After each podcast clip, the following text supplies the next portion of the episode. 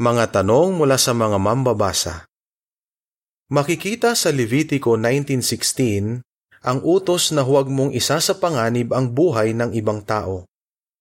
Ano ang ibig sabihin nito at ano ang matututuhan natin dito? Sinabi ni Jehova sa mga Israelita na dapat silang maging banal. Para magawa iyan, sinabi niya sa kanila, Huwag kang lilibot sa iyong bayan para magkalat ng ikasisirang puri ng iba. Huwag mong isa sa panganib ang buhay ng kapwa mo. Ako si Jehova.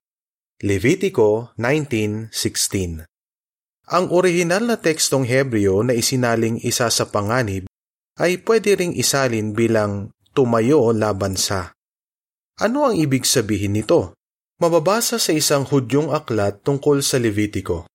Ang bahaging ito ng teksto ay hindi madaling maintindihan dahil mahirap malaman kung ano ang tinutukoy ng idiom na ito sa Hebreo na literal na nangangahulugang huwag tumayo lang sa malapit, sa may, sa tabi.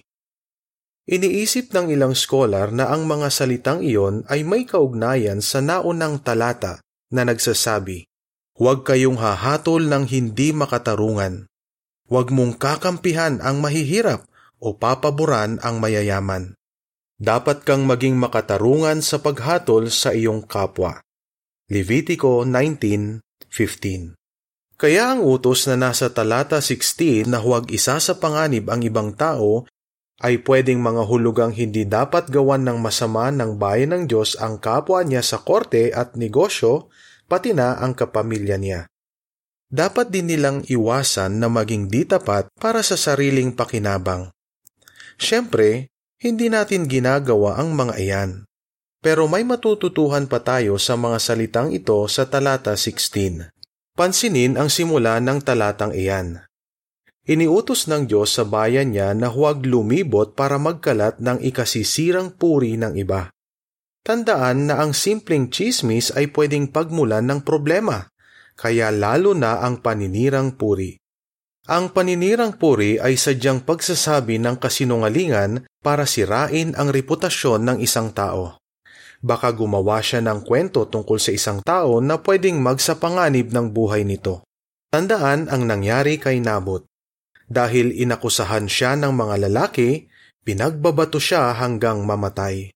Kaya masasabing isinasapanganib ng isang maninirang puri ang kapwa niya gaya ng binanggit sa ikalawang bahagi ng Levitico 19.16. Naninirang puri din ang isa dahil sa puot. Mababasa natin sa unang Juan 3.15. Ang bawat isa na napupuot sa kapatid niya ay mamamatay tao, at alam ninyo na walang mamamatay tao ang tatanggap ng buhay na walang hanggan. Pansinin ang sinabi ng Diyos sa sumunod na talata huwag mong kapuotan ang iyong kapatid sa puso mo. Levitico 19.17 Kaya ang mga salita na makikita sa Levitico 19.16 ay isang mapuwersang payo para sa mga Kristiyano. Dapat nating sikapin na huwag mag-isip ng masama tungkol sa iba at siraan sila.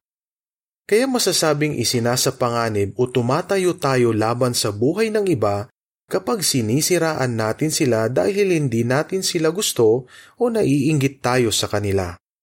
Ipinapakita nito na napopuot tayo sa kanila. Talagang dapat iwasan iyan ng mga Kristiyano.